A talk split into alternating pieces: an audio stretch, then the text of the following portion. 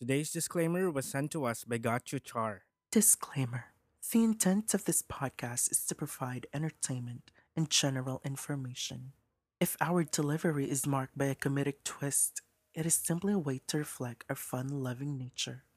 We do not intend to personally attack or mock the people involved, their experiences, and their mental and physical conditions. We also do not condone spreading misinformation and perpetuating hateful agenda.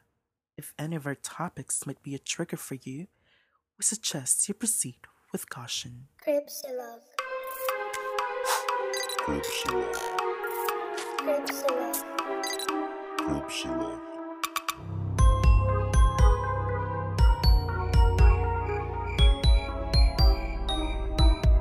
Cripsilog. Hello, welcome creepers. This is Scriptsilog. Patayin sa podcast si Barbara. We are your hosts. I'm Gideon. This is Glenn. Good morning. Happy Thursday. Yeah, happy Thursday. Ito for real na. Tama na. uh, here in Cryptolog, we talk about... Ano sinabi ko? Wala pa, no? We are... Nag, nag, sinabi ko na ba? We are your hosts. Oo. Okay. okay, here in Cryptolog, we talk about creepy stories, murder, true crime, conspiracy theories, and what else, Glenn? Mysteries, documentaries, movies, and real life stories. Yeah, because today is, well, nung Monday din naman, pero yeah, Mm. slide into our DMs day. It's our break talaga. Uh, break muna from researching. So it's gonna be two weeks of slide. Kasi naisip namin na uh, sobrang backlog na kami sa slide na, ayun, i-cover na rin natin to para ayun, Yeah. maka-catch up naman kahit papaano. Marathon ng slide into our DMs. Oo, so it's going to be Ayan. two weeks, okay? So after two weeks, ayun, balik na, may regular episodes na ulit. Konting-konti na lang may mga babati na sa atin ng Merry Christmas sa slides kasi nasa halfway ng November na tayo. Ay, oo! Merry Christmas! Oo nga, November na neto. Okay, so it's November 18. Ayan. Ayan. Okay. Ano, start na po ba tayo? Ay, Tara ano, general trigger warning. So we don't know what these stories will be about. O yan. So, ayun. So, ingat. ah, ayun, general trigger warning lang kasi there might be ano harassment, mga ganon. So, kasi we don't know any of these stories. So, ayun lang. Ay, sorry, singit ko lang real quick. Yung disclaimer Oh, oo nga pala. came from You Char. Oy, thank you, Gotcha Char, sa Char. pa-disclaimer. And if you guys want na uh, marinig yung boses nyo, uh, basahin nyo rin yung disclaimer namin. Uh, send nyo yung audio and video nyo or videos sa cripsilog@gmail.com tapos gamitin natin sa isang episode. Ah, diba? Gawin yung pasabog At- yung disclaimer. That will be fun. Oh, gawa out, kanya-kanya yung style. Oh, paandar nyo. Ganyan. Creative. Yeah. Yeah. Thank you. Thank you. Ah, ano, start na po ba tayo? Start na po ba tayo? Tara. Game. Ah, hello, Kuya Gideon and Kuya Glenn. Itago nyo na lang po ako sa pangalang Peanut. I don't know if mababasa nyo to, pero first of all, nalaman ko tong Cripsilog dahil sa BF ko. Nirecommend niya yung number 58 Long Silog Horror Night. Kaya shoutout po kay Kyle. Uy! Hi, Kyle. By the way, sabi po pala niya ang pogi mo raw, Kuya Gideon. Hala ka. Hi. Hello, hello, Kyle. And hello, Peanut. Actually, di ko talaga pinapakinggan mga ganito, lalo na kapag horror, kasi matatakotin ako sobra. Pero nung napakinggan ko yung nirecommend na yon, kahit natatakot ako, I can't help but i-continue kasi naaaliw ako sa inyo. Anyway, feeling ko di naman to masyado nakakatakot, pero gusto kong i-share. This story is about my mom. Pumunta kami ng Antique nung around 2015 para i-visit yung lola ko from, from mother side and preggy siya nun. Siyempre sa probinsya, di ba lalo na pag Visayas, madami talagang kwento dyan about aswang, kapre, and such. That time, habang naglalakad yung parents ko somewhere, may nakasalubong sila bigla na matandang aswang. And syempre, as sign of respect daw, nagmano sila. Hindi siya yung aswang na nakakatakot talaga yung itsura. And I don't know how to explain it, but yeah. I don't know kung bakit nila nakasalubong bigla. Siguro na sense na pregi nga si mama. Not sure. Pero yung aswang na tinutukoy nila na yon, maliit pa ako, alam ko na about doon. Kasi back then, if dadaan siya sa tapat ng bahay ng lola namin, nagmamadali yung lola ko na papasokin kami magpipinsan kasi andyan daw yung aswang. Long story short, after the incident na nakasalubong nga ng parents ko, biglang sumakit ang tiyan ni mama. Okay. And nung kinagabihan, uneasy ako kasi I can't sleep. Feeling ko nandyan lang siya, nagmamasid. Or or what? Kasi kahoy lang naman yung bintana ng bahay doon. And nakabukas yun ng konti para may pasok ka ng hangin. So yun, alam ko pinaalbularyo nila yun eh. Kasi bigla na nga daw sumakit to the point na nahihirapan na si mama na i-endure yung pain. And ilang months pa lang naman yun. Pero hinayaan muna till makauwi ulit kami ng Manila. Tapos nagpa-check up na lang ulit. After magpa-check up, sinabi ng doktor na bulok na daw pala yung fetus kaya Oh need na God. tanggalin sa loob. Oh no. Di ko pa rin alam kung ano talaga cause kung bakit nakunan yung mama ko. Kung ba, dahil ba sa nakasalubong nila yung matanda? Or baka dahil sa pag-travel, syempre na pressure sa airplane, di ba? Kapag bumubulus or what. Ayun, thank you lang, Pio. Pio. Po. Have a good one po, G-Boys. Sabi ni Peanut. My God. What? The fuck? Anong nangyari? Damn. Sana naman hindi yung aswang no, yung reason. I mean, nakakatakot. Oo. Ah, okay. Hindi ako prepared dun sa nangyari ah. Okay. Oo Alam mo, nga. parang may nabasa ako sa B1 gang ko yata nabasa yun. Hmm. Yung meron mga powerful aswang na inaamoy nga lang, nakakain na nila. Nakakain na. Hmm? By scent lang, ganon. Parang amoy lang nila yung nakukuha nila yung baby. essence nung ano, nung Oo. Ganon. amoy-amoy lang. As in, walang physical na sisirain nila yung chan mo, ganon. Wala naman. Baka ganito talaga yung aswang. Baka yung pagkakaalam natin na parang monster, exaggeration na lang yun. Pero Mm-mm. sa probinsya, baka may mga ganito pa rin taong nag exist na yung malakas yung energy, yung ganyan. Or, Tapos, normal looking lang, di ba? ah, feeling ko nga yung mga malakas ang usog, mga aswang yun eh. Ayun ba yung lang. mo? Ay, ano? Lawayan mo. Grabe ka. Parang iba yung duraan. Gaganon na. Parang Ay, iba nako. yun. eh. Hello saan mga Iba pala yung sa napanood sa, ko. sa YouTube. Ayan. Kailangan mapanood nyo sa YouTube kung ano yung ginawa ni Glenn. Mm-mm. Eh, maraming salamat, Peanut, sa kwento mo. Nakakatakot yan, ah. Yeah, And another Peanut. one. Man. Ah, wag mo na yung name, ano? What's up, G-Boys? I've been listening to you guys for over a month now. I've been based in Europe now for four years and during that time, hindi naman ako na homesick until lately. Siguro dahil na rin sa lockdowns, etc. Anyway, I enjoyed listening to your podcast kasi feeling ko na I missed that part of my life na madalas pa rin kakwentuhan yung mga friends ko from high school and college and I imagine myself talking to my friends about the topics that you guys are discussing. Anyways, I just want to share this quick story. Quick siya, pero may photo evidence so feel free to share to your FB page. So this happened nung fourth year high school ako around 2010. Mag-guest yung club namin sa umagang kay ganda that day and we were asked to go to the school ng sobrang aga. Mga 4 or 5 a.m. pa lang nandun na kami kasi 6 a.m. ang call time. Anyways, I got there early and may mga ilan-ilang students na din na nandun. The thing is that literally the day before or week ata, not sure, ay nagpakamatay yung isang janitor namin dun sa storage room ng gym. May official Oh. article about this actually. Ito yung headline. Janitor hangs self in school wherein nagpakamatay siya dahil may nabuntis siyang babae. And since super conservative yung school, pinapili siya between marrying the girl na fubo lang naman and the risk of losing his job. So ayun, nagpakategi si kuya by hanging himself. Oh my. I've seen the janitor many Oh. times. Medyo weird siya, quiet, etc. Anyways, given that thought, napaisip ko na picturean ko kaya yung gym. The thing is, yung gym is nasa fifth floor and sarado yung stairs at that time. So ang ginawa ko is pinicturean ko lang siya from the quadrangle. And lo and behold, may nakita ko. Ito yung raw picture. Na, bu- nabubuksan mo ba, Gids? Oo, nasa ah, pag pumunta ka sa page niya, Paano Nasa ko ba masisend sa'yo? Naka-open Nasa sa phone phone ko. Pakita mo nga sa, sa ano. Well, ito yung totoo niya talaga. Ayan. May Ah, medyo madilim, no? Pero oo meron siyang, feeling ko, zoom niya and niliwanagan niya. Ayan. Kita ba? Oh, Kita naman namin sa iPhone 11 Pro Max. Okay.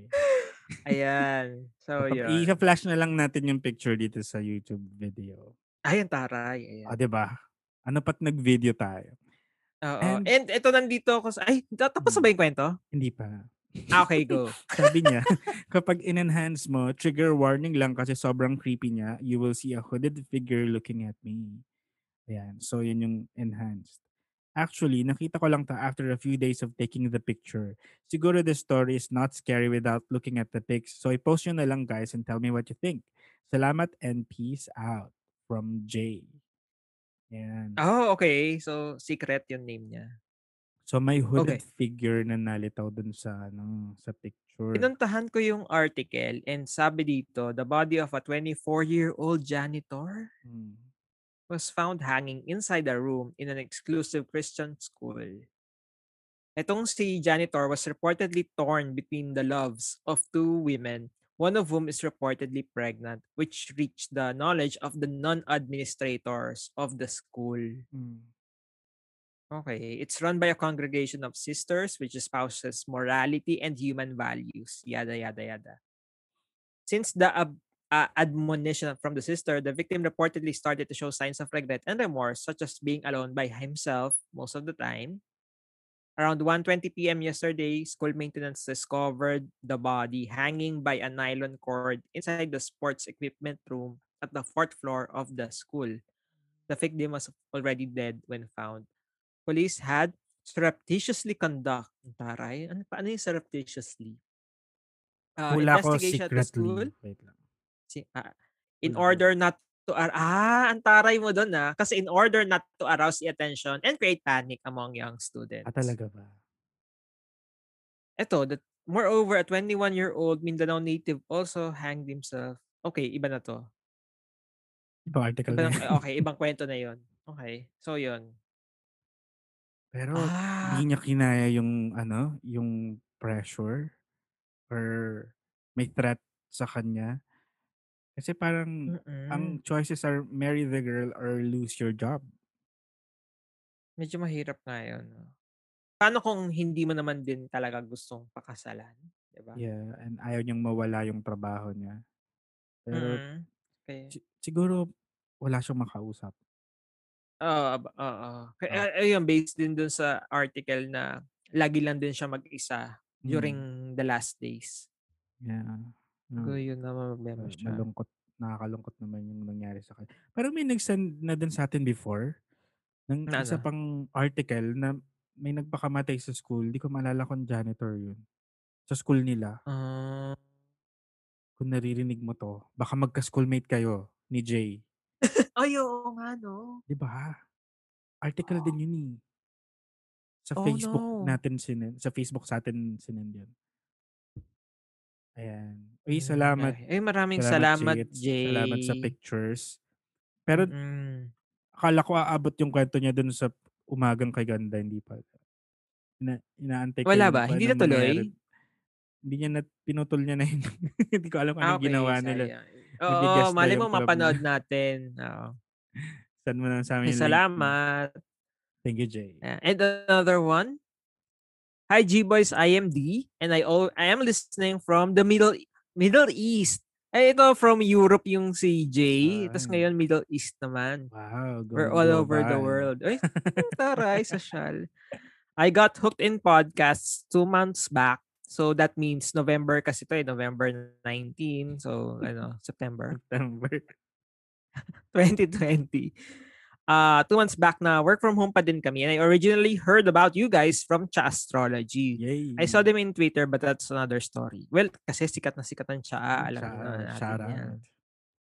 I've always been interested with serial killers and the like, pero mano-mano ako maghahanap sa Google.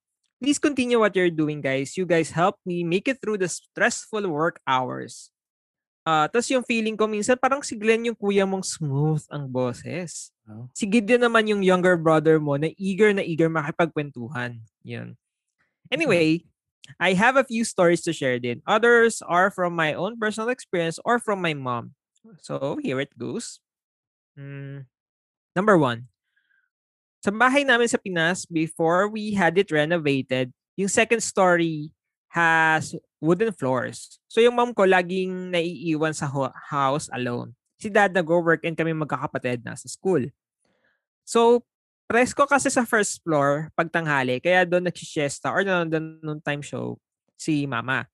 Anyway, uh, she always hears little feet na either tumatakbo or naglalakad sa taas. Rinig na rinig yon kasi wooden yung floor. Nung nagpa-renovate na kami, wala nang wooden floor, concrete slab na yung pumalit. So you'd think wala ka nang maririnig na little feet on wooden doors, on wooden floor.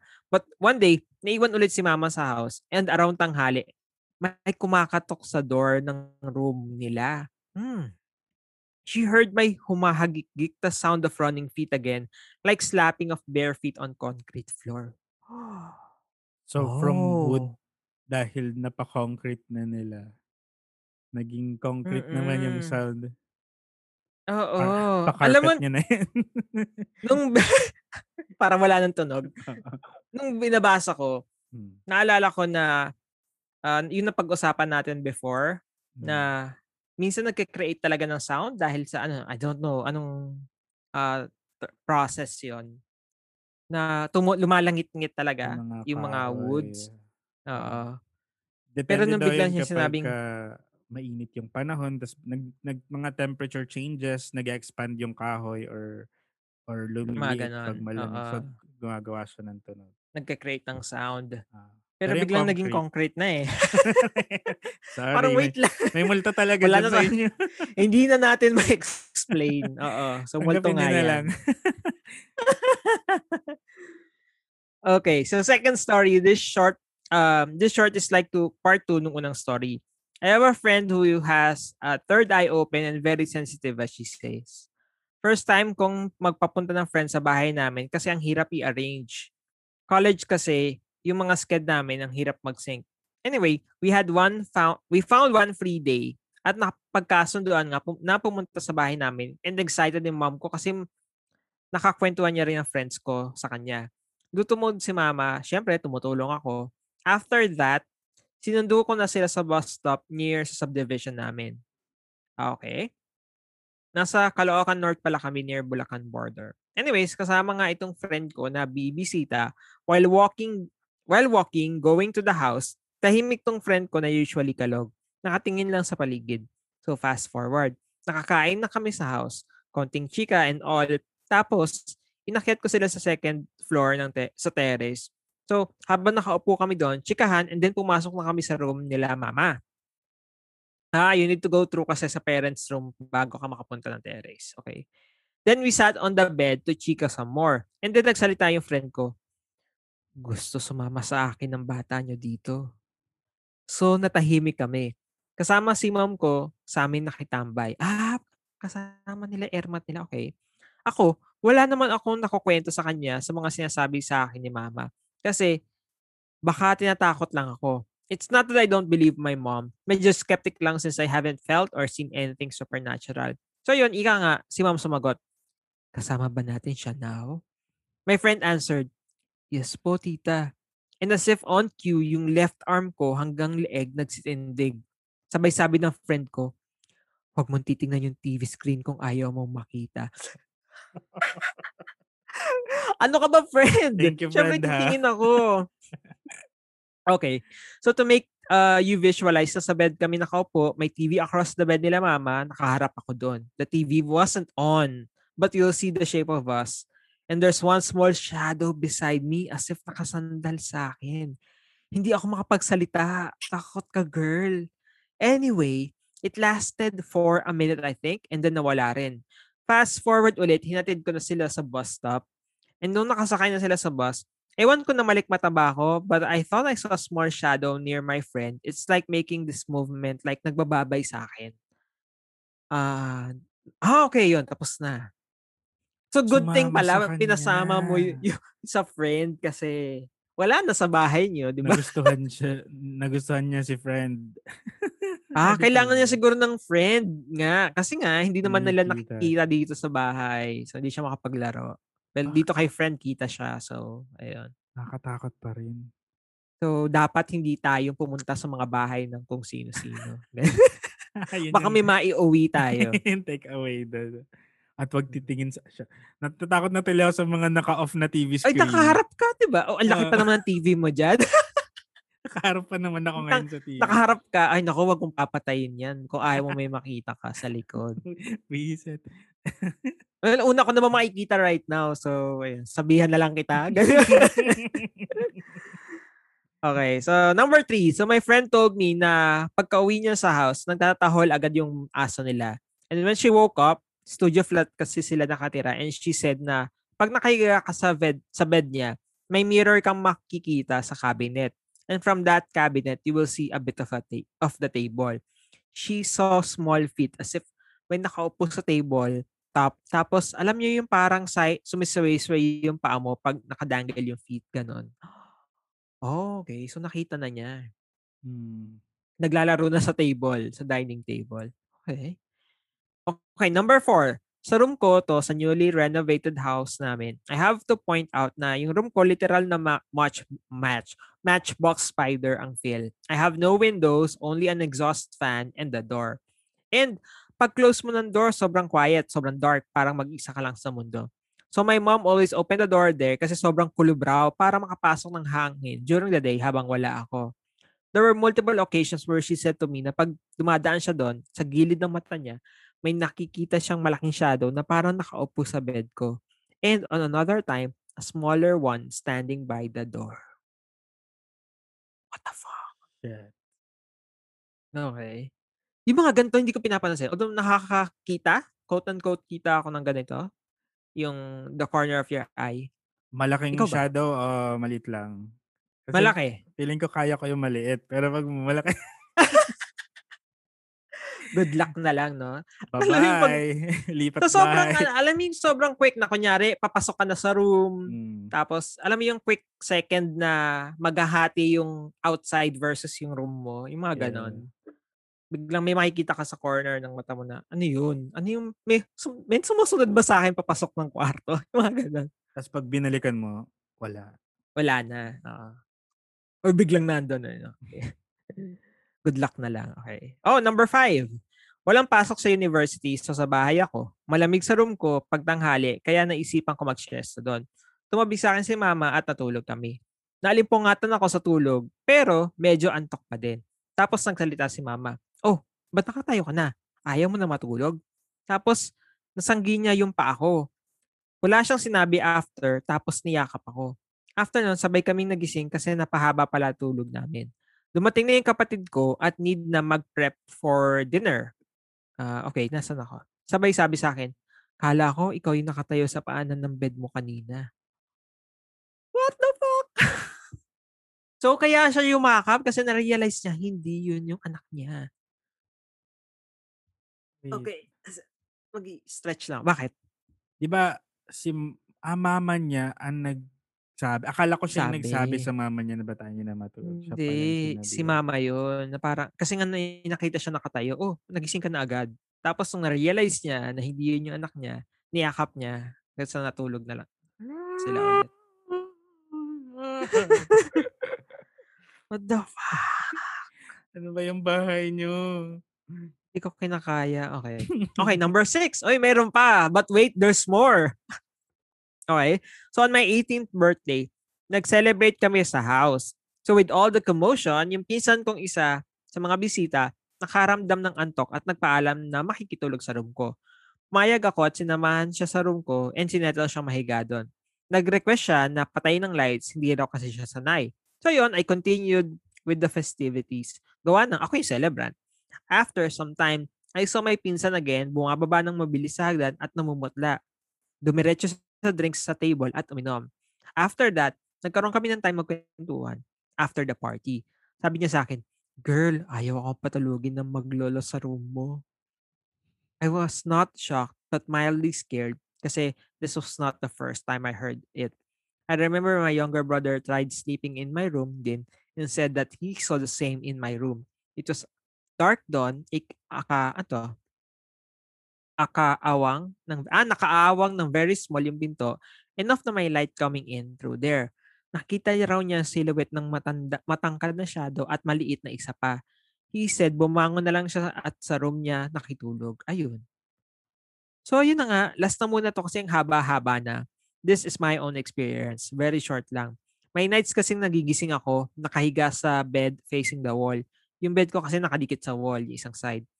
Parang may nahulog, ato, parang may nalubog sa area sa bed. Like yung feeling na may naupo.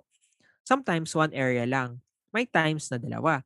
I let it go, I let it be and go back to sleep most nights. This continued until I got my cat. So ayun lang po ang kwento ko. Sorry sobrang haba guys. Compassion, productivity. Lo- com- pro- compassion and productivity guys. Love you both. Okay. Wow. Winner ang story mo. ah wait, naka ano ba yan? D. D. Ayan. Gusto ko kasi nagsimula siya sa ano lang, 'di ba, yung yung one Subtle lang story. Pero habang tumatagal, marami siyang nalalaman tungkol dun sa entities na nandun sa bahay nila based sa Mm. mga kwento. So parang unti-unting nagpapakilala. Nagpa-progress, oo.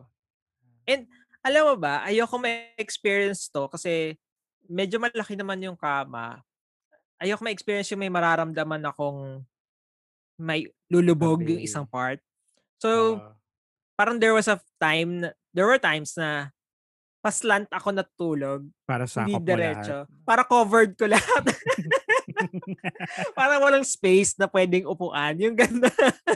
Sabi, ah, ganun. Sige, tatayo na Diagonal sa ako ano. umuupo. Ay, natutulog.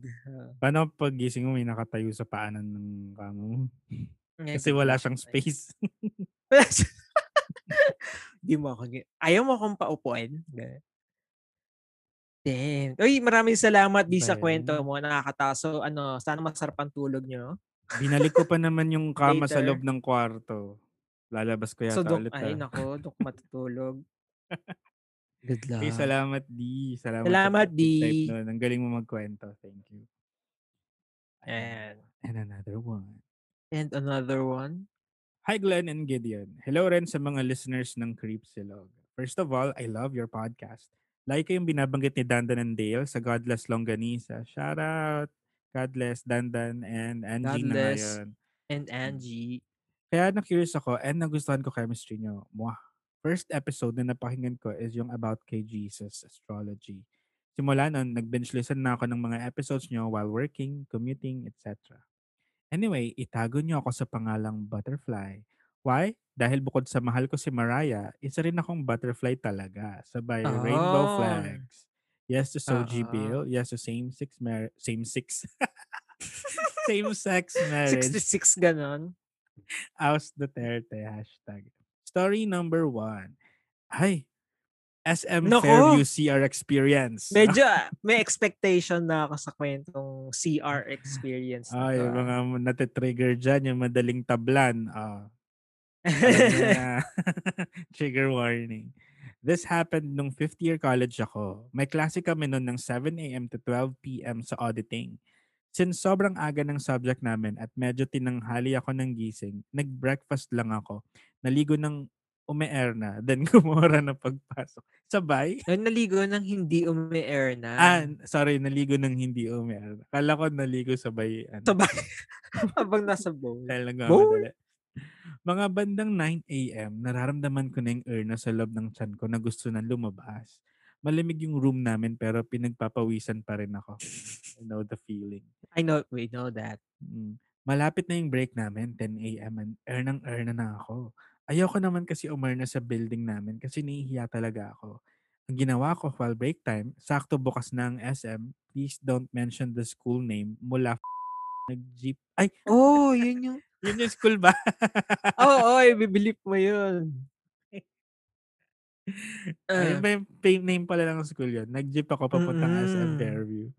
Huwag nyo nang kasi ilagay. Hindi ko alam pangalan pa rin ng school, sorry. Since memorize ko naman ng pasikot-sikot sa SM, madali ko nahanap yung CR nang walang masyadong nagpupunta. Bala ko sana tumawid at pumuntang Fairview Terraces since maganda at less crowded ang CR doon. Kaso hindi ko kaya tiisin. Fast forward, umair na na ako. Swipe-swipe lang ang FB and Twitter until may narinig akong pag-uusap. Kuya janitor number one, pumasok sa isang cubicle. Ay puta may tae. Then naramdaman ko lumipat siya sa isa pang cubicle. Sabi niya, puta may tae din. ate, ate janitor number two, walang tubig sa flush. Igiban mo na lang dito sa lababo. After ko marinig yung conversation nila, nanginig ako. Kasi sobrang pet peeve ko talaga yung taong hindi nagubuhos ng ihi or dumi sa public CR. Tapos eto ko ako ngayon, parang doon din papunta. While thinking how to get away sa situation na yun, may kumatok sa cubicle ko. Sir, dumudumi po kayo. ako. Sabi ni Kuya Janitor number one. Ako naman, hiyang-hiya pero sumagot din, Opo. Wala pong tubig, sir, said Kuya Janitor. Hala, totoo po. Hala, totoo po. Paano yan? Kunyari nagulat. Dadalan ko po kayo ng timba, sir. Lagay ko na lang po dito sa labas ng pinto. Sige po, kuya. Salamat po. Sobrang awkward knowing na hindi lang kami yung tao sa CR kasi rinig ko yung ingay sa labas. Ramdam ko na marami ring umihi, umiihi or nagsasalamin sa loob. Shit. Fast forward, binuksan ko yung pinto ng cubicle at hinila yung timba sa labas ng pinto. Kaso after ko buhusan, may mga natira pang jams. So, ayun, for the last time, pumikit ako at sumigaw ng, Kuya, isa pa nga pong timba ng tubig. Salamat.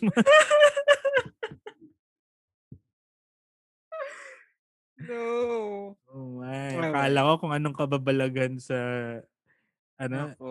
CR experience. Ay, um, iba yung na-expect ko. Meron pa akong expectation na mali ikaw naman talaga, pala. butterfly. Nagpatago ka pa ng school. Ay, nako, yan. Saya, ang saya-saya ng, ng Ayan. kwento mo. Thank you. Thank you, Butterfly. And yes. Diba? Weirdly, pero nakakabanlaw siya. Alam mo yan? Oo. Galing do sa previous na kwento Ah, natin. Mga katatakutan. Yan. Yeah. Ay, maraming salamat, Butterfly. Butterfly. Ito. ah okay, and another one. Okay, may code name siya. Si Mike Kalungkutan. Okay, game. Student ac ko na yung ginagamit ko para bida. Account. Ah, student account ko na yung ginamit ko para bida lang. Char. yung mic ko nahulog. Okay. Ah, itago niyo na lang ako please sa alias na Teka, wala akong maisip. May kalungkutan na lang. Naka-bold yan ha. Okay. Si may kalungkutan.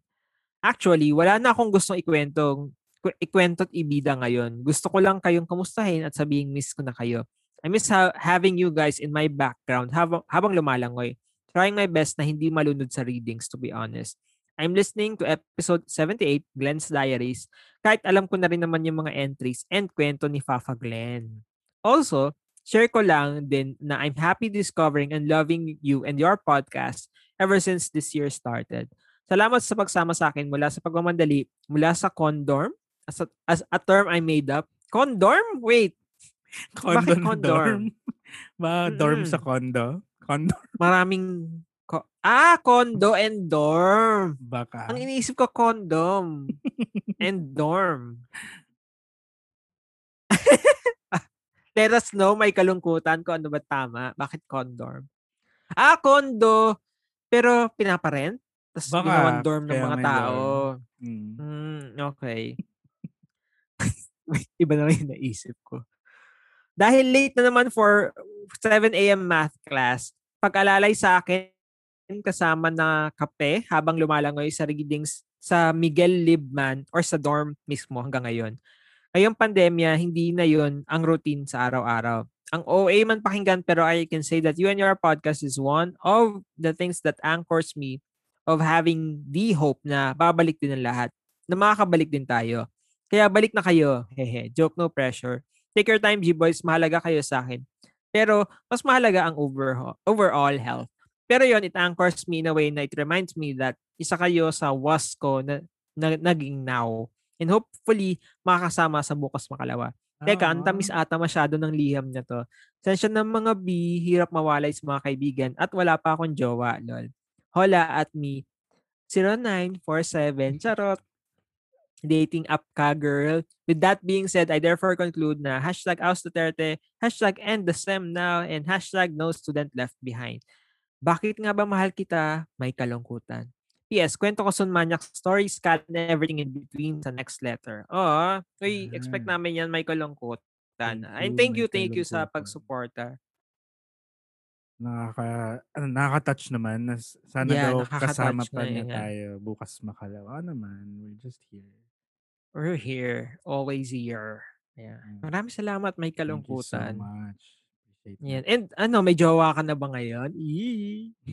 Yung mga nakaka... Nag-meet na ba kayo nung ka-chat mo nung quarantine? Hindi siya catfish, sure. Mm-mm. Alright. Thank ah, you. May kalungkutan. And another one. Another one. Happy holidays. Ito na.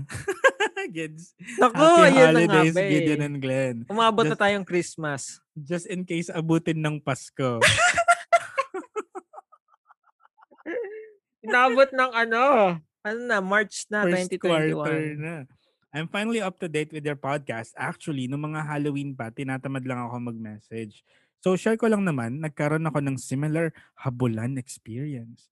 Magkakasama kami ng groupmates ko nung high school na naglalakad papunta sa meeting place namin. Hindi ko na matandaan saan nag-ugat tong inside joke na to, pero tuwang-tuwa kami sa Chowder na cartoon nun. So, nag-chant kami ng Chowder, Chowder, ano ba yun? Hindi ko alam. Na payapang kalye. Hindi namin alam, sa payapang kalye, hindi namin alam, may tao pala sa poso sa tabi ng daan. Nagulat na lang kami kasi bigla niya kaming hinabol ng tubo. Huh? Hindi namin Bakit? alam bakit niya kami hinahabol pero syempre takbo rin kami dahil ayaw naming mahampas ng tubo. Nilingon namin siya nung nakalampas na kami sa street na yun. Thankfully, wala na siya. Saka lang namin na-realize kung bakit niya kami hinabol. Akala niya, inaasar namin siya ng shower-shower. Uh, Oh. chowder, chowder, ganun. Respect for Oo. kuya for practicing basic personal hygiene. Pero hindi naman talaga namin alam na nandun siya. At kung alam man namin, hindi kami nangaasar. Kaya rin pala siya may tubo ay, ano, KKT pala ang rule sa kanila doon. Kanya-kanyang tubo kasi sira na yung handle ng poso. Oh. Bring your own bomba. Oo, handle. Oo. hindi ko nakikita si kuya every time na magagawi ako doon, hindi ko rin naman tanda itsura niya kasi nga tumakbo ako agad. Ayun lang ang habol story na personally kong na-experience. Yung iba naman naming classmates sa ibang group, hinabol din ng possibly mentally incapacitated person habang payapa silang kumakain ng palabok malapit sa school. Malas ata kami nung taon na yun. May isa pa akong chika about paluwagan na, sa bawat yugto ng aking buhay. First time kong sumali sa paluwagan noong elementary. Naku, elementary pa lang nagpapaluwagan na. By the time na umabot ka ng high school, ano na yan? Naku. Diligent naman ako sa pagbabayad. Ang kaso, lumipat ng school yung unang sumahod sa amin. Shit. na-scam kayo doon. We called quits. Mm-mm. I think one to two weeks after mawala nung isa, na-disburse naman yung hulog namin. Kaso may loss na ako. Ay, nati-hati na nila yun. Oo nga eh. Kasres, pambili na sana ng sandwich sa kantin yon. By the way, first and last palawagan ko na yun dahil wala na akong tiwala sa ibang tao. So nung high school ako, yung mga friends ko lang ang sumali sa paluwagan sa amin. I have this friend na sumali sa paluwagan kahit mga two months pa lang kaming magkakaklase. Yung nangongolekta sa kanila ay medyo maluho. Palabili ng abubot, palapuntas ng concerts, hanggang sa hindi Hmm. na siya nakakabayad sa mga members. Oh no. By the way, speculation lang to ha. Hindi ko talaga alam kung bakit hindi siya nakabayad dahil parang hindi naman talaga niya inamin. So inabot na ng bagong taon yung sweldo ng friend ko. Masama loob niya habang kumakain ng Shanghai sa Christmas party. Nakapagbayad din yung collector before matapos ang SEM. Sana lang ma-realize niya na hindi siya pwede maging treasurer. This time college naman, for some unknown reasons, parang hindi uso sa amin ng palawagan. Pasikipan na yun. College na eh. But I have two Mm. friends na nagsisikap magtipid kaya hinuhulog nila sa akin yung tira sa allowance nila everyday para ako raw magtabi. I-withdraw lang daw nila kapag kailangan na kailangan na talaga. Basically, ginawa nila akong piggy bank. Hanggang sa kumalat ng balita sa buong block kaya naguhulog na rin yung iba sa akin ng ipon nila. Oh, lang okay. naman kasi masinop naman ako mag-record at magtabi ng pera. Pero syempre, hindi ako papayag na piggy bank lang ako. Kaya pinautang ko yung pera nila para may kitain akong interest. Oh, ang lakas maka-co-op eh, no? Oo nga eh. Fortunately, never ako nagka-default sa pangongolekta ng utang at sa pagre-remit ng pera. Binibigyan daw nila ako ng binibigyan din nila ako ng tip minsan. Service charge daw. Ay, ang galing naman ito. Ah, parang yung Pwede mo bangko, itong gawin, no? Sa school. Oy, gusto niyo bang, ano, mag-save? Sa mga creepers, interest. gusto nyo mag-ipon, gawa tayo ng Cripsilog Oo. Bank. Cripsilog Co-op. Cooperative. Hindi to scam. Hahawakan, hahawak, hahawak, hahawakan namin ang pera nyo. Oo. Hawak na, ano yan. Hawak namin. ng pera. Iingatan namin ang future nyo. Ganyan. Cripsilog Co-op. Yeah. Another kwento is from my dreams last June 23, 2020. Background diba? lang, I lucid dream way back in high school. Bilang batang curious at mahilig magbasa ng kung ano-ano, tinry ko mag-lucid dream at astral projection. Never ko nagawa ang astral projection so nag-give up na ako agad sa kanya. Nagawa ko yung lucid dream, I think kailangan talaga ng peaceful but alert mind para magawa. While sleeping, aware ako na I'm dreaming. Nani, namimili ako ng setting kapag hindi ko trip yung ginawa ng isip ko. Naglalagay din ako ng mga friends ko na sasama sa akin. Kapag nagising din ako, kaya kong bumalik sa previous dream ko kasi natatandaan ko pa rin siya. Basta lahat ng dream manipulation na gawa ko ata. Tumigil din ako before graduation kasi nga matutulog na lang pag-iisipin pa ako. Parang wala na akong pahinga. Oo nga. After high Pag school, natin, kinatamaran na yun. Oo. hindi na ako gaanong nanaginip or maybe hindi ko na natatandaan. Fast forward to 2020, I had this weird dream last June. Actually, it's a series of dreams. Na-realize ko lang noong June 23 na hindi yun yung unang beses na napanaginipan ko siya. So I think this was the first time I lucid dreamed after a long time. So here it goes. Ang setting ay hindi ko pa alam. Neighborhood na hindi ko alam. Bahay na hindi ko alam. But apparently, matagal na raw kaming nakatira doon. Oh, may ganong feeling minsan sa panaginip na parang alam mo na hindi mo nare-recognize pero yung you feel na matagal mo na siyang kilala. Parang gano'n. Mm. May gano'n ka ba?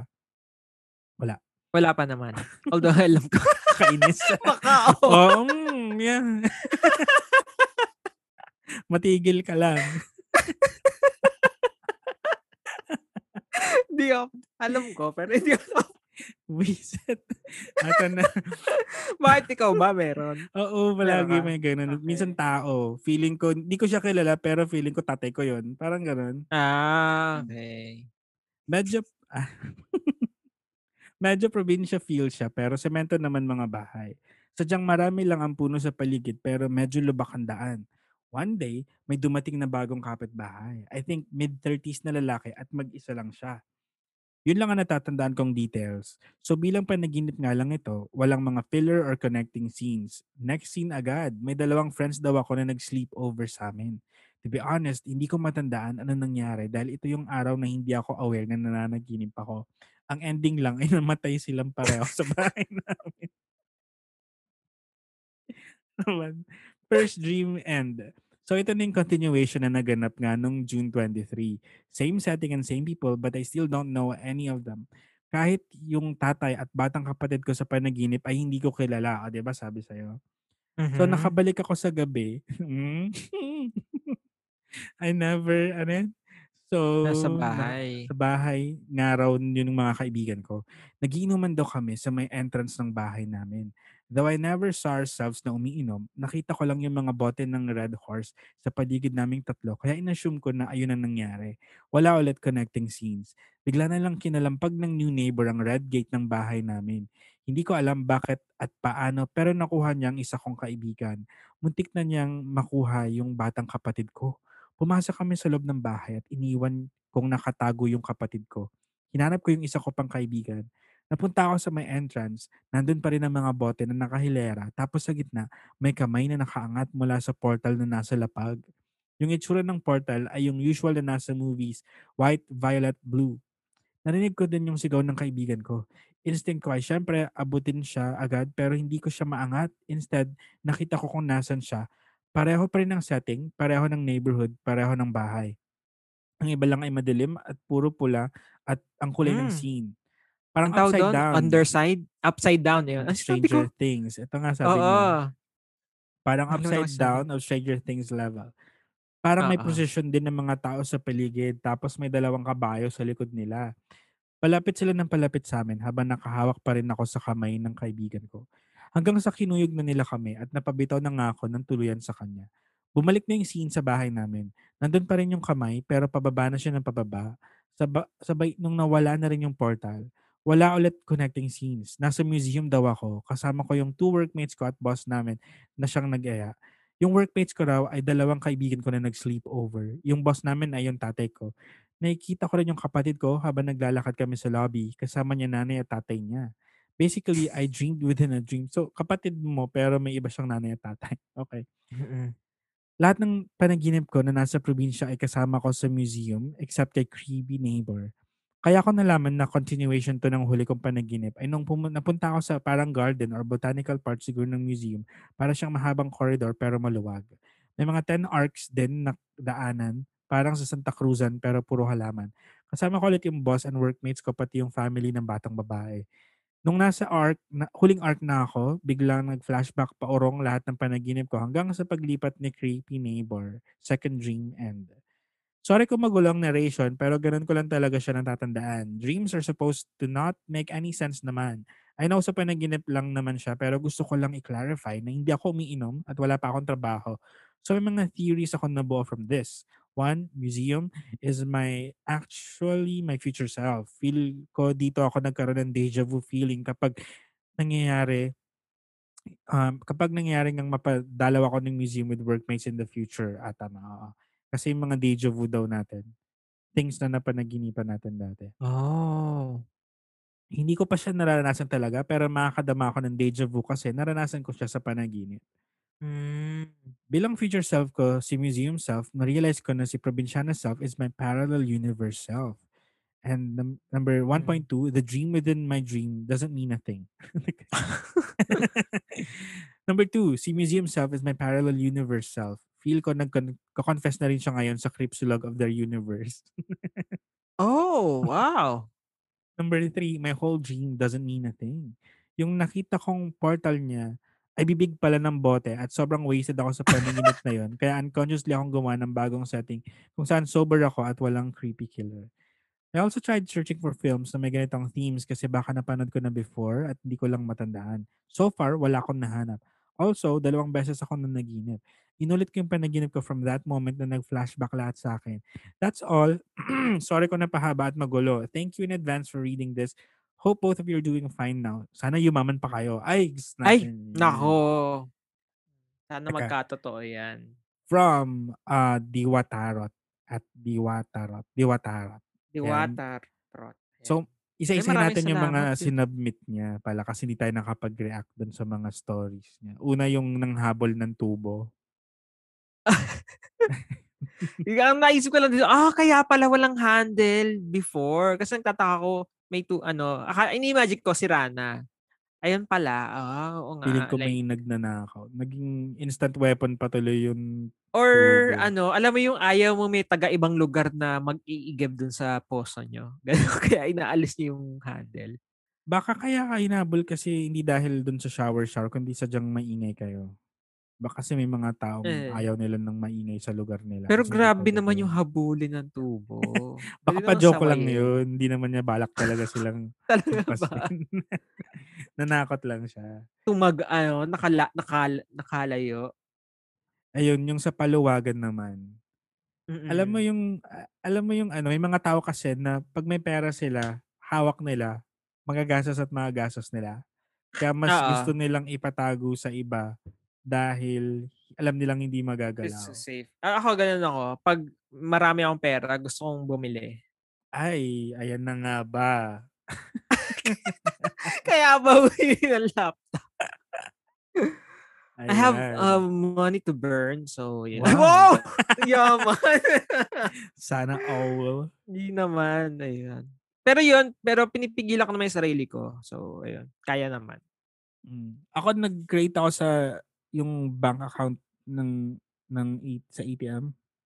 Yung separate Oo. na account tapos doon ko tina-transfer yung ipon ko. Para hindi siya lumilitaw Oh, pag yeah. nagwi-withdraw ako. Matic siya. Hindi, ikaw mag ikaw mag Um, mag, ma- mag, ah, magka-transfer. oh, okay. Pero pwede rin lagyan mong automatic na nagbabawas siya. Nagsisave, no? Ayan. Sige, gawin ko nga din yan. Thank you, Diwatarot. Kasi sa Diwata. G-Save ako nakasave eh. Yung CIMB ba yun?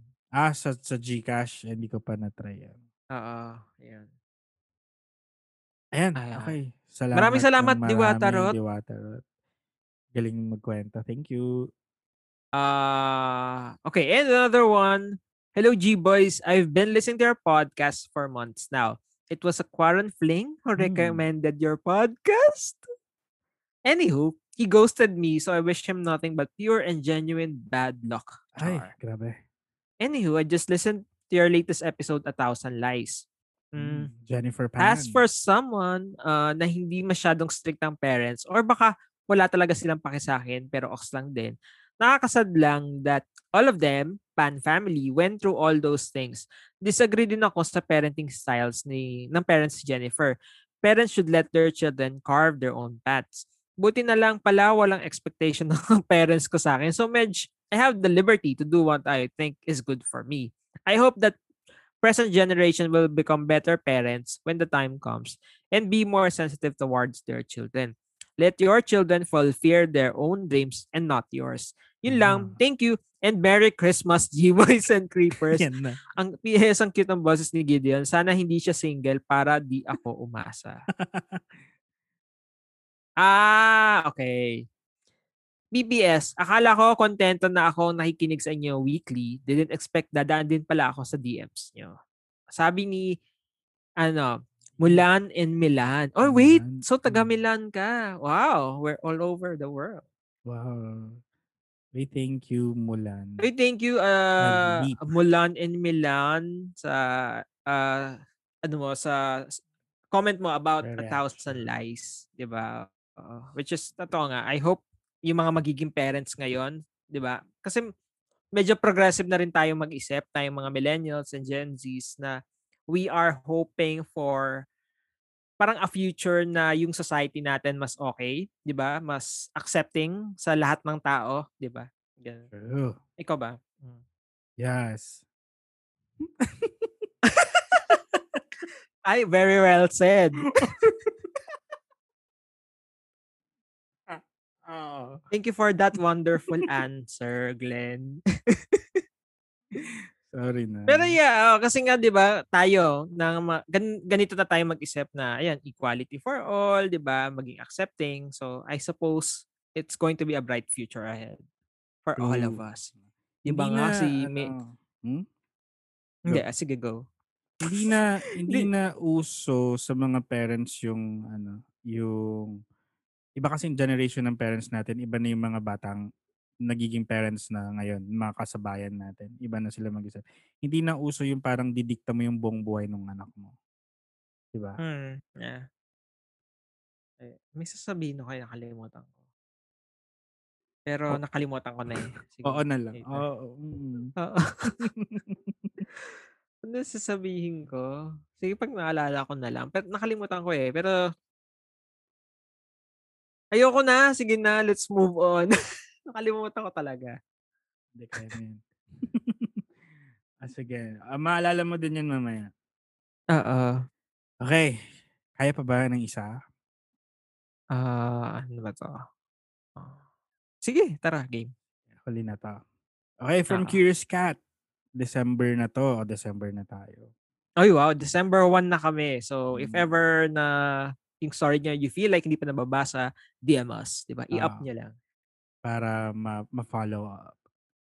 Hi G-Boys, I just finished listening sa latest episode nyo and nagsinungaling na din ako sa magulang ko dahil super duper ultra mega higpit nila ay in relation to Jennifer Panto. I was fourth year high school back then and super payat but got pregnant. So I was able to keep my pregnancy until seven months pati sa school. Umamin na lang ako kasi may atribidang teacher ang nambuking sa akin. so the school had to drop me kaya umamin na ako sa Ay. magulang ko. Like Ah. Glenn, pumipirma din ako gamit yung pirma ng nanay ko, principal at teacher. Muntikan na ako mahuli ng advisor ko nung nagulat siya, may pirma na siya sa notebook ko, eh may listahan siya ng mga natsekan na niya.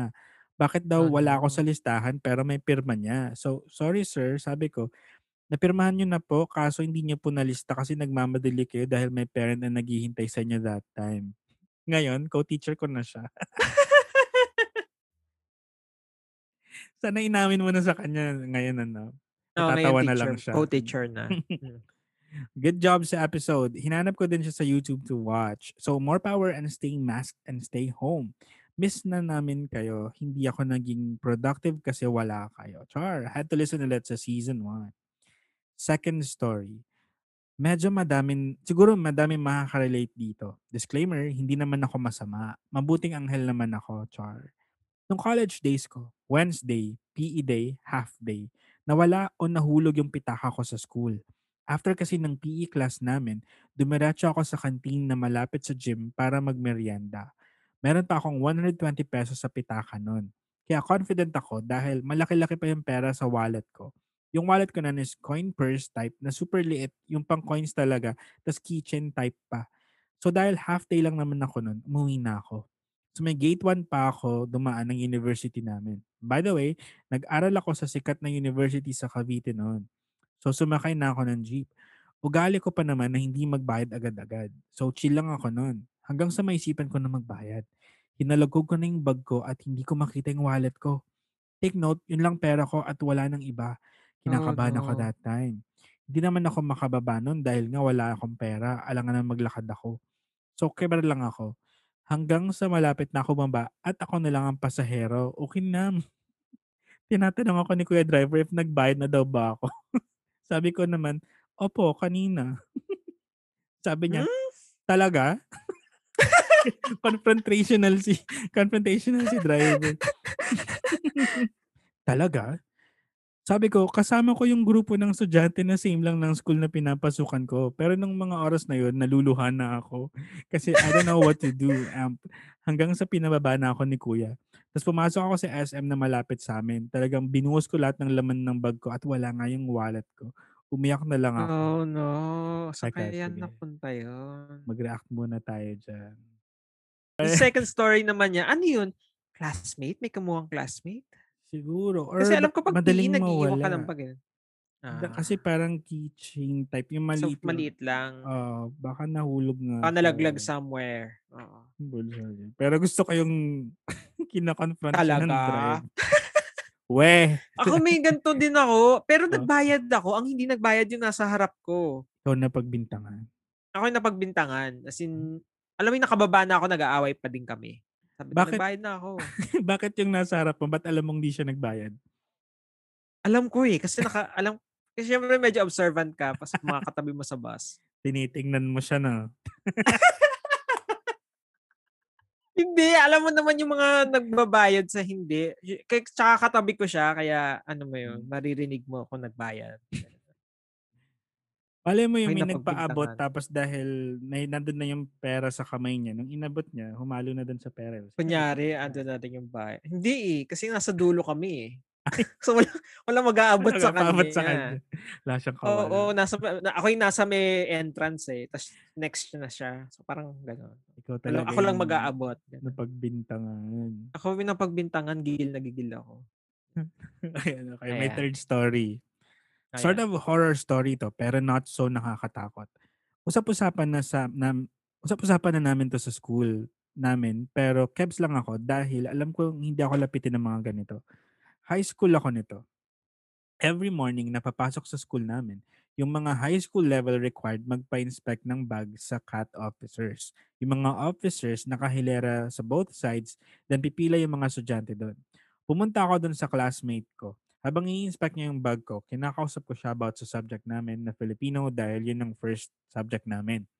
Tinatanong ko pa kung may quiz kami. Siya naman, continue ng pag-expect at hindi siya nakibo at hindi siya tumitingin sa akin. Kibar lang ako. Baka wala lang siya sa mood makipag-usap. Filipino time. Sa class namin, bago mag-start ang lahat, syempre attendance muna. Nung tinawag ang apelido niya, sabi ng classmate ko, absent daw dahil may lagnat. Ako naman, pumalag ako na, Hindi, andyan siya. Siya pa nga nag-inspect ng bag ko kanina eh. Siyempre, takang-taka yung iba kong mga classmate. By the way, yung mga cat officers sa school namin, late talaga sila napasok dahil minimit muna sila ng head bago pumasok sa classroom. Sabi niya, doppelganger daw yon 50-50 yung nararamdaman ko nun dahil hindi naman siya tumingin sa akin. Sabi nila, kapag ganito daw, ganit, kapag ganito daw, kapag tumingin sa yung imitator, lol, delicates daw yun. Baka So, nag-cutting lang siya. hindi mo tignan. Hmm. Nag-cutting. Baka nag nag-cutting lang na pala. na siya. Ah. Oo. so, ah, bawal pala eye to eye. Okay, now we know. Hindi natin alam yun. ah. Huwag na tayong tumingin. Pero in, eh, in this case, yung doppel yung ayaw tumingin eh. So, Ah. ayaw niya talaga. Ayan, no time may daw. last story niya na. Ayan, last story. Back to college story. Dahil malibog, papunta na sa ibang klaseng story to. Dahil malibog yung ex-boyfriend ko nung college at ako daw ang first niya sa ganito. Fourth year college siya, while ako first year college. Sorry, wala kaming pang motel eh. Guess what sa namin ginawa tong kalibugan na to sa university namin. At namili pa kami ng college building kung saan kami. Doon kami sa business building. Kasi may may business kayong ginawa doon. Doon kasi konti lang ang tao, monkey business.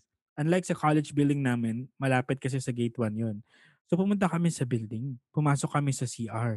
Doon kami nag-start mag-foreplay. Wala pang one hour, may kumatok na. Of course, Grabe naman yung one hour. tagal-tagal nyo Ano, naman mga 45 mag-foreplay. minutes, ganon? Okay. Foreplay. Sisipag nyo naman. Of course, nakalak ang pinto. Ayun nga, may kumatok. Kabado kami to the highest level. Fuck. Mga ilang seconds, binuksan ng ex ko yung pinto. Lumabas siya. Then ilang seconds, lumabas na ako. Doon ko nakita ng mga janitor pala. Shit, Oh my God! three janitors nakatingin sa amin. Pero keber lang, facial expressions nila. Parang sanay na sila sa ganito. Dali-dali kaming bumaba ng building at lumabas. Dahil bitin si ex, ako okay lang naman kasi mahuli at ma-report kami sa dean. Naghanap kami ng another Oh. place. Shit. Gusto ko tong porsigido talaga. Hindi pa kayo na, natigil. Doon kami sa may rooms sa ilalim ng grandstand ng school namin. Namili kami ng room. Doon kami sa dulo. And bukas, shit talaga. Pumeso na kaming dalawa. Quickie lang to dahil baka mahuli kami agad. Handa yung ex-boyfriend ko nun dahil may dala siyang condom. Okay naman talaga. Then after, Pinag-iisipan. iniwan lang niya yung used condom sa room and umuwi na kami. Shit, dahil doon, super adventure ng teenage years and college years ko. I'm sure hindi lang naman ako ganito ng college, di ba? Ewan ko, parang ikaw lang Ewan yan. ko sa mga listeners. I Ay, mean, sayang, Curious Cat. Pero alias Angel daw siya. Angel. ah, Angel, salamat sa kwento mo. Don't call Grabe, me ang Angel. adventurous nga eh. Na, natakot ako for her, lalo na nahuli sila ng mga janitor kasi pwede silang, di ba? Ako, parang nangyari din siya. doon sa last na slide natin yun sa wildlife. Mm, Ay, oo. Di ba? Anonymous ba eh. siya? Anonymous ba yun? yata. Sayang. Feeling ko anonymous, baka pagalitan tayo. Ayan. Ay, salamat alias Angel. Ah, Maraming salamat, Angel, sa mga kwento mo. And ano, Pagka-adventurous. maraming salamat sa mga stories na sinend nyo for today. Yeah. Ay, dagdag ko lang, itapon niyo yung condom. Kasi, Sa basurahan. Bakit? mabu pag nakita ng janitor yun, mabubuking na, ay, may gumagawa dito, lock na natin to next time. At nawalan na Nako, kayo hindi ng nyo na ano. magagawa. Ay, Hmm. oo nga, no? So, dapat malinis magtrabaho. Malinis trumabaho. Mm. Okay. Ay, salamat nga. Salamat sa mga Salamat, stories. Angel. Handa ba tayong mag-ES? Okay, tara. Sir, yes na po. Ah, yeah. Since tapos na tayo sa slide, dumiretso na po tayo sa Cripsilog ES. So, ang Cripsilog ES po ay ang mga comments ng mga creepers tungkol sa previous episodes. So, puntahan na natin. Bakit? Eh, tinawid mo talaga eh. Kanina ba tayo tumigil Ayan, dito na kanina? tayo. Kay Mon, Mon and the Happy Ducky. Happy Ducky. Ayan. Okay, go. I didn't know hearing her name on the last part will break my heart a little. But anyway, highway, the ditching story really got me kasi nakarelate ako ng bag. Kaya, ang ganda ng slide na to. So, ayun lang, G-Boys. Thank you and be safe. Anong kwento nga ba nito? Hearing her name on the last Ditching? Part will break, Break my, my heart, a heart. little. But anyway, the ditching, Ditching? story. Hindi ko maalala tong story na to Iniwan? ah. Oo. Ang grabe. Sobrang dami ng slide. Di natin maalala. Basta slide number 36. Num- oh, number 36. Ano kaya nangyari na? Pakinggan ko natin ulit. Ako naman, Ay, maraming salamat, salamat. mo na the Happy Ducky. Ito, from Rom Rom, the roaming support. Pag may nilalasasan ng bag sa jeep, sabihin mo, akin yung bag na yan ah, bakit nasa'yo? At bakit hinayaan mong laslasin ng katabi mo? Yun. Para ma- masignalan mo yung nilalaslasan na ninanakawan na siya. Nabasa na ba natin to? Oh, feeling ko. 27. That was, kung Saturday to, oh, think 27. Nabasa na. Ah, sa, i- sa sla- ano na lang tayo, DM. Ah, sa DMs. Okay. Ah, ito, sabi ni Moon, share ko lang G-Boys for you and for those who are interested in reading more about Auschwitz and the harrowing experiences of the prisoners there. I recently read this book called The Tattooist of Auschwitz and I got it from Fully Booked. It's based on a true story of one of the surviving prisoners and his retelling of his experiences. And Josef Mengele was one of the real people he interacted with. Apparently, Mengele castrated the tattooist's assistant at one point and frequently threatened to take the tattooists away to be experimented on. Nakakabwisit si Mengele sa book na to and he gave me the heebie-jeebies. Diyos ko, I super hate him too aside from Hitler. Wala lang, share ko lang sa inyo and sa mga keepers because this is such a good book. Talagang mafe-feel nyo while reading it what kind of monster the Nazis and Mengele were. And it's actually a true romance boom too. Ayun. Sabi ni Moon. Ayun, uh, ulitin ko yung title ng book. It's The Tattooist Odd Auschwitz. Tama ba? Off. OD? Baka off. Or off no? Oh, yan. The Tattooist of Auschwitz. Yan. Thank you Ay, so maraming much, salamat, Moon. Moon. Ayan, uh, basahin yun, guys. If you want to know more about what happened sa Auschwitz. So next. Ayan. From Cu- Curious Cat to, so hindi nagpakilala. Hashtag Cripsilog ES. Hello, singit lang sa usapan pagtulog sa CR. I do that. Mga 1 to 2 minutes lang. Pag di ko na talaga kaya magpanggap at ay umakyat. Ay, sorry, nagalaw ko. Oo. Oo. Ah, ano? At pilitin na imulat mata ko while working. Ayun, sasaglit muna sa CR. As in, yun ang agenda ko going there. Pero never naman sa level ni ate girl na as in nasa sahig. Iba rin siguro pagod niya that day. Sa previous company ko, malakas ang loob ko na matulog sa desk. But since medyo bago lang ako sa current company, CR it is. May sleeping quarters naman kami pero ayaw kasi baka legit makatulog ako. Eh ang gusto ko lang naman pumikit saglit. So hello sa mga kapwa ko umiidlip sa CR dyan. Oh, di ba? Meron. Yeah. Natutulog sa CR. Ay, sorry. Ang- ayan. You'll get away with it kung hindi ka humihilik. Kasi kung humihilik Ah, ka, sa office. ah, ako humihilik ako eh pag natutulog ako. eh. Sa, sa amin kasi bawal eh. Bawal matulog eh. Kaya, I mean, gagawa ka talaga ng mga ganito. Either sa sa sleeping or sa CR. oo. Yun nga, pag may Yung nakarinig iba, sa'yo, natutulog. Siyempre, hindi mo na kaya. Hmm. Natutulog ka naka ah, upo. Tapos ang ga- gagalaw-galawin mo na lang yung mouse mo kunyari. Kapikit ka, pero gumagalaw yung mouse. Parang tulog ka Para pero yung kamay mo, afar yung kamay mo gising. May isa ako office mate na gano'n. yung mouse gumagalaw. pero tulog siya. pero nakapikit.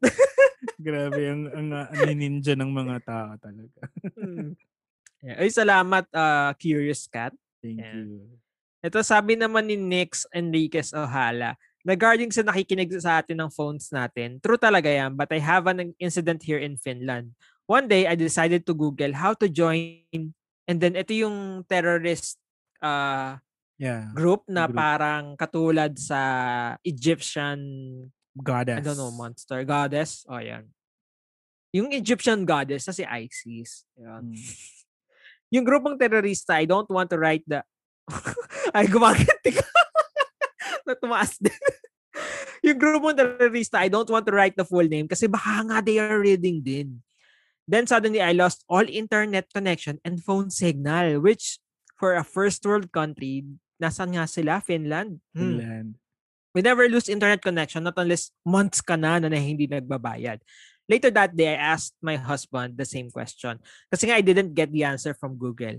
My husband said, don't you dare Google that question. I said, well, I did, I did, but we lost uh, internet.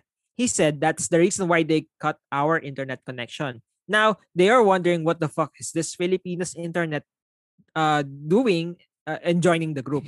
well, super curious ako kasi baka maganda ang bigayan. Joke lang. But yeah, we really have to be aware what we discuss or search online. Yun lang. More power to you guys and I'm your biggest fan. Sabi ni Nix. Oh, Uy, grabe. nakakatakot yun ha. Oo. Well, ito naman si Nix. Ba't ka naman na-curious at ginugol yan? Oo.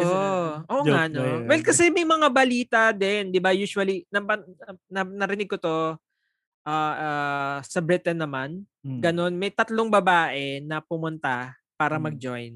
As in, totoo And ganun nga yung- Oo, totoong nag-join.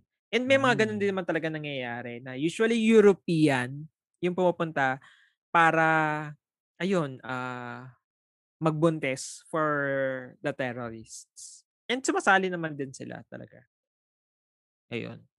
So siguro pinipigilan nila yon, 'di ba magpakalat ng propaganda yung mga terrorist group na to. Kasi I believe uh, nababan din sila sa Twitter, mga ganun, mga Hmm. social media, yung mga terrorist na to.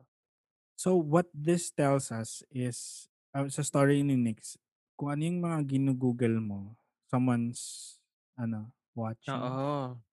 Hmm. Siguro baka specific Pwede. to, ano, to terrorism. ganyan, Oo, baka or- oo, dahil sinearch niya yung word na yon Mm. kaya ayun, Alam mo, nag-trigger sa alam mo, feeling ko ang pwedeng mga flags, kung halimbawa ako yung nagbabantay, yung mga Hmm. nag-search kung paano gumawa ng homemade bombs.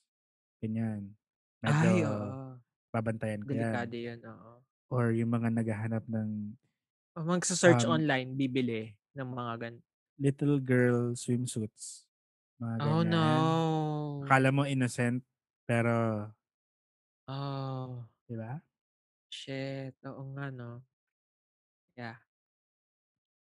Ay, ay maraming salamat, Nick, Ay, sa sorry. ah, slide. Napatigil na tayo. bigla parang, Oo nga eh. Ay, may another uh, Thank you so much, uh, Nick. Herpsilog ES. Ito galing kay Jerome Ibanez. Hi Ooh. G-Boys, I just listened to your last episode on cybercrime and I have to comment do sa last part where you guys were talking about apps listening to you and kaya nakakakita ka ng ads, etc. Actually, I can tell you guys now that it's not true at all. Both in terms of Facebook ads or kahit yung Google ads. I've run companies before, I've run campaigns before, and it's actually impossible to do targeting like that. So for example, sa Facebook, mm, dun sa campaign manager, kailangan mong pumili ng audience. Yung audience mo may different attributes like age, gender, saan nag-work, etc. Kapag nag start na ng bagong campaign ng isang company, usually very broad yung audience niya. Like especially for a new company. Kapag nag-run ka ng campaign, makikita mo kung ano yung mga attributes ng mga tao nag engage sa ad mo even more. Para sa susunod na pasada ng campaign, mas specific na yung characteristics. Ah, like targeted na. Specific kasi yung sa mga likes mo, yung activity mo sa Facebook, gaano ka katagal mag-online, sang device. You can even target mga baong in a relation, ah, mga taong in a relationship or kaka-divorce lang. Ganun siya ka-specific. Pero may limit siya. Facebook and Google doesn't know who we are.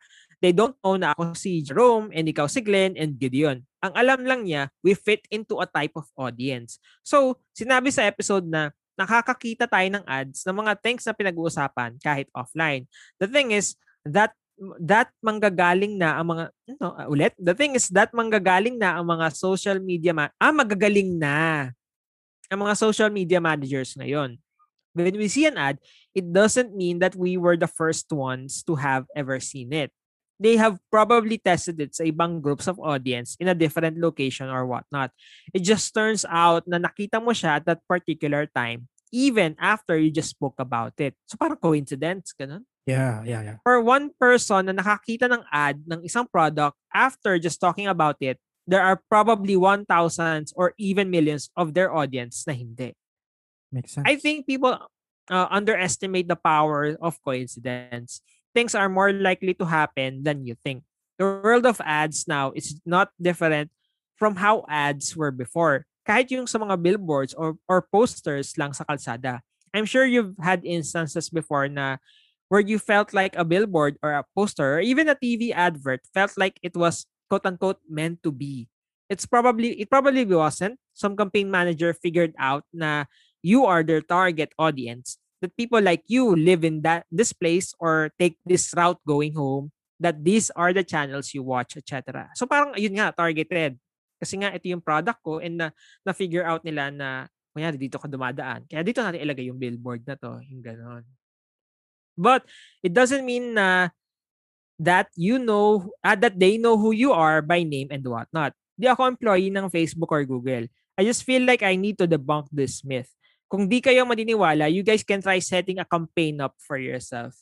Yung dun naman sa pag-search ng isang product tapos nakakita ka ng ads sa ibang website dahil yun sa cookies ng browser mo. Pero di pa rin nila alam kung sino tayo exactly.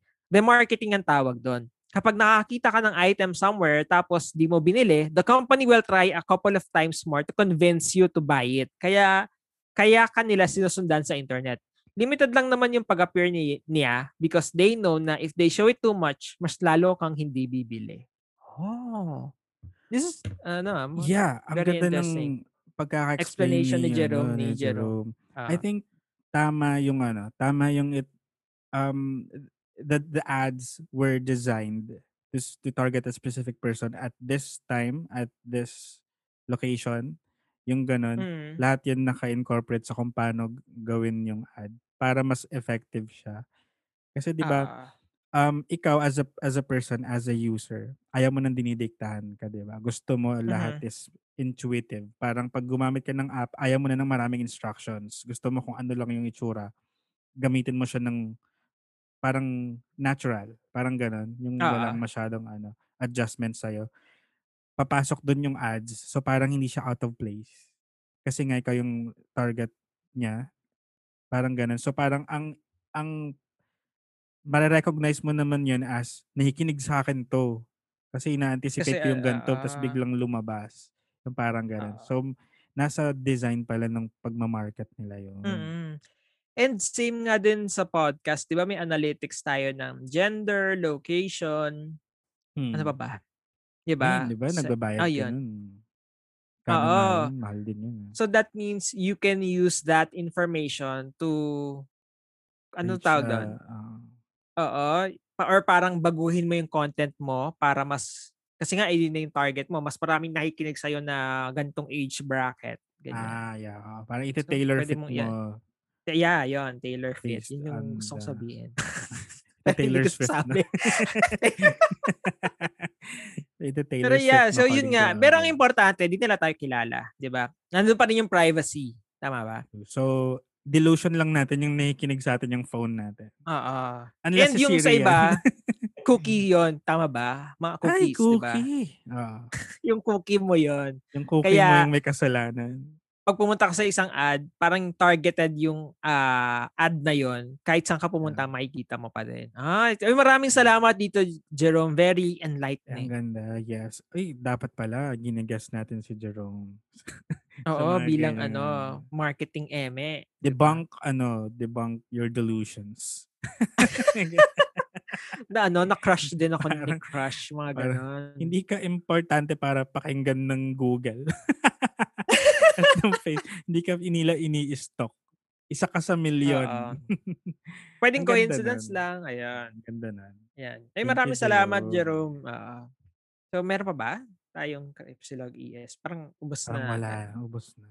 Ay, ayun lang. Maraming salamat sa pakikinig sa episode natin ngayon. So, if you have any stories na you would like to share it with Cripsilog, you can slide into our DM sa Facebook, Instagram, and Twi- Twitter. Yeah, Gmail, Curious Cat. And hindi lang yun. Kung meron din kayong reactions just like what Jerome did, hindi lang siya nag-react but he added information. He debunked kung ano man yung maling um, beliefs ng mga tao before and para-para tayong natututo, then that's great. So, kung may gusto kayong i-react, then by all means, Yeah. message nyo lang kami para ilagay natin sa Uh, yeah, use hashtag CrypsilogES.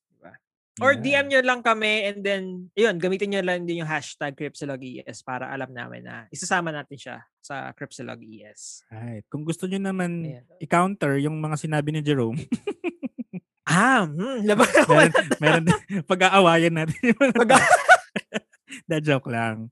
Yeah, pero yun, for your Yeah, reaction, uh, so wini-welcome natin yun lahat.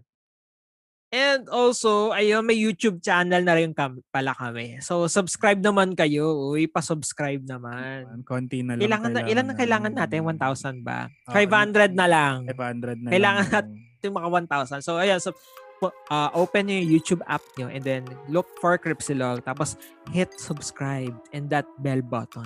Ay, Diba? Yeah. And, uh, what else?